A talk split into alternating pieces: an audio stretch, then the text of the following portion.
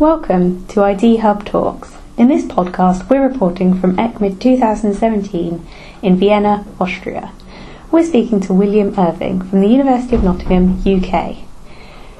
William was talking at the conference about virological tools for hepatitis C and also speaking about his experience in clinical virology, so we took the chance to catch up with him and ask him a few questions. Could you introduce yourself and tell us a bit about your career to date? My name is Will Irving. I'm a clinical virologist. I qualified in 1978, did a PhD in immunology, and then decided to specialise in clinical virology.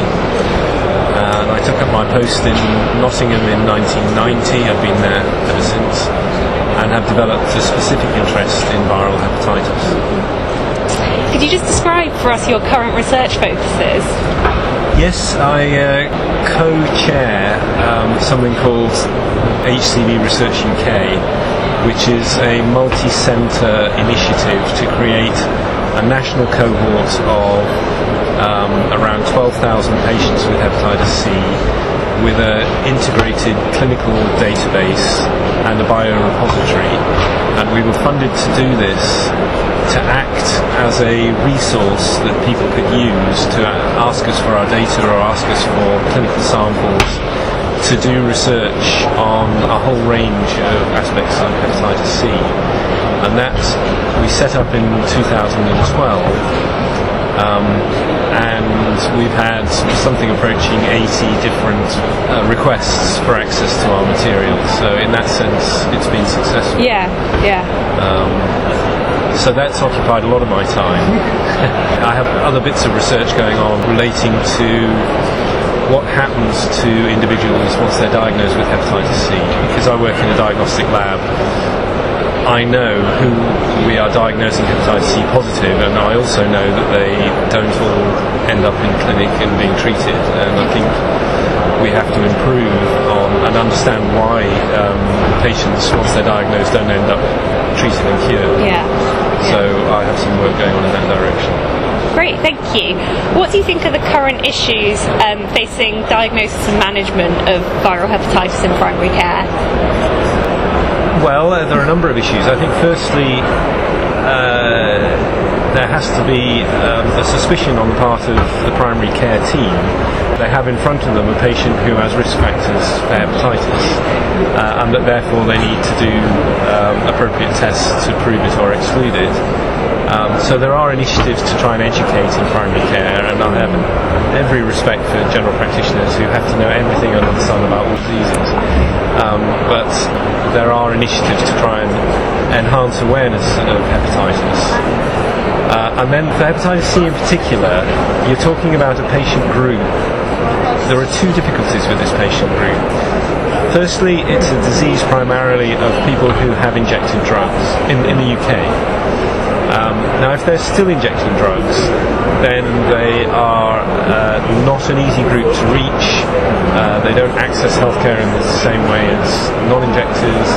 They have other I- issues that are perceived as more important to them than the fact that they've got hepatitis. So there are, there's a whole series of issues around uh, identifying young people, relatively young, uh, who have hepatitis C, who may be spreading it, who need to be diagnosed and who need to be treated. Mm. And then curiously, the, the second group is a completely different problem, which is all the injectors who acquired hepatitis C, who many, many years ago stopped injecting, um, who now don't perceive themselves as injecting drug users. It's a part of their life that's over and done with, and therefore they don't appreciate that they may be infected. They're, they're, they are sort of hidden because they've no reason to go to their GP to say, oh, I think I might have hepatitis C, can I have a test? Um, and the GPs, on the whole, you know, have you ever injected drugs is not a question that GPs always ask. So that's a difficult group to access. Mm. So we reckon in the UK that we may have diagnosed slightly more than half the people we think have hepatitis C, which is to say that there's still several thousand people mm. out there with hepatitis C. They don't know it, and we don't know who they are. Mm. And although there's been an amazing development of new therapies for hepatitis C, Yeah. which you can almost guarantee a curative. Um, you can't treat a patient unless you know who the patient is. Yeah, absolutely, yeah. So it, it's been fascinating because when I arrived in my current job in 1990, hepatitis C was identified in 1989. So I've gone on this journey over 25 or so years from a new virus being identified to a situation where we have very, very effective treatment. Yeah. And the emphasis has shifted from basic science, understanding how the virus replicates, identifying drug targets, developing drugs, testing drugs. Very, very sophisticated and expensive science to do, but it's been fantastically successful.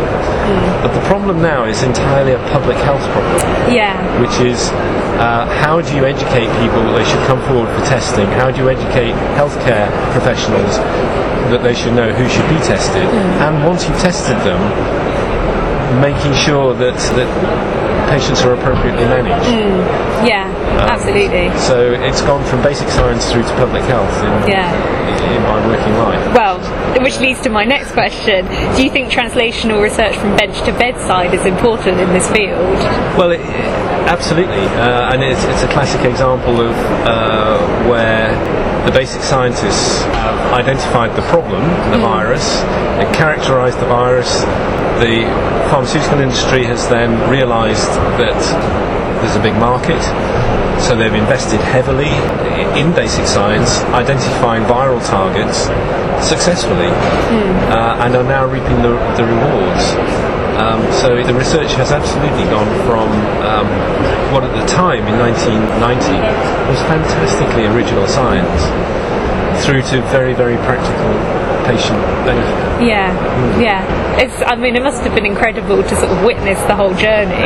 It is. When the, when the new drugs were first being developed and first being reported, we didn't really know how they would impact on clinical care. But we're now talking, we've had access in the UK for a couple of years to these drugs, uh, as to how can we eliminate hepatitis C, Yeah. which would be uh, you know, another fantastic achievement. It Yeah. won't, won't be easy, but it's, it's on the horizon. Yeah, definitely. Um, so, what do you think are the next steps in your research? I think the the public health aspect to hepatitis C, the, the basic scientists can go away and um, investigate another virus.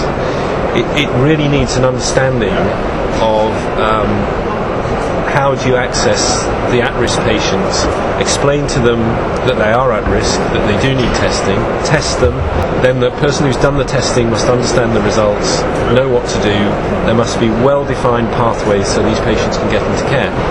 And I think the next change will be a move away from insisting that a diagnosed patient has to come into a big hospital um, to be treated to moving everything out into the community.